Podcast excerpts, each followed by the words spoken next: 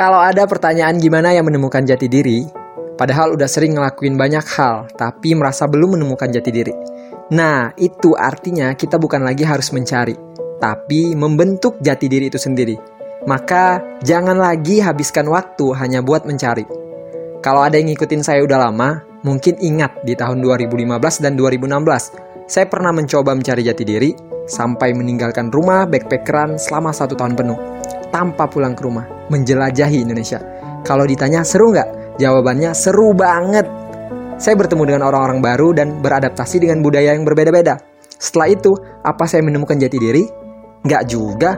Ya intinya, kalau kalian masih merasa belum menemukan jati diri, yuk mulai sekarang jangan habiskan waktu kita hanya untuk mencari.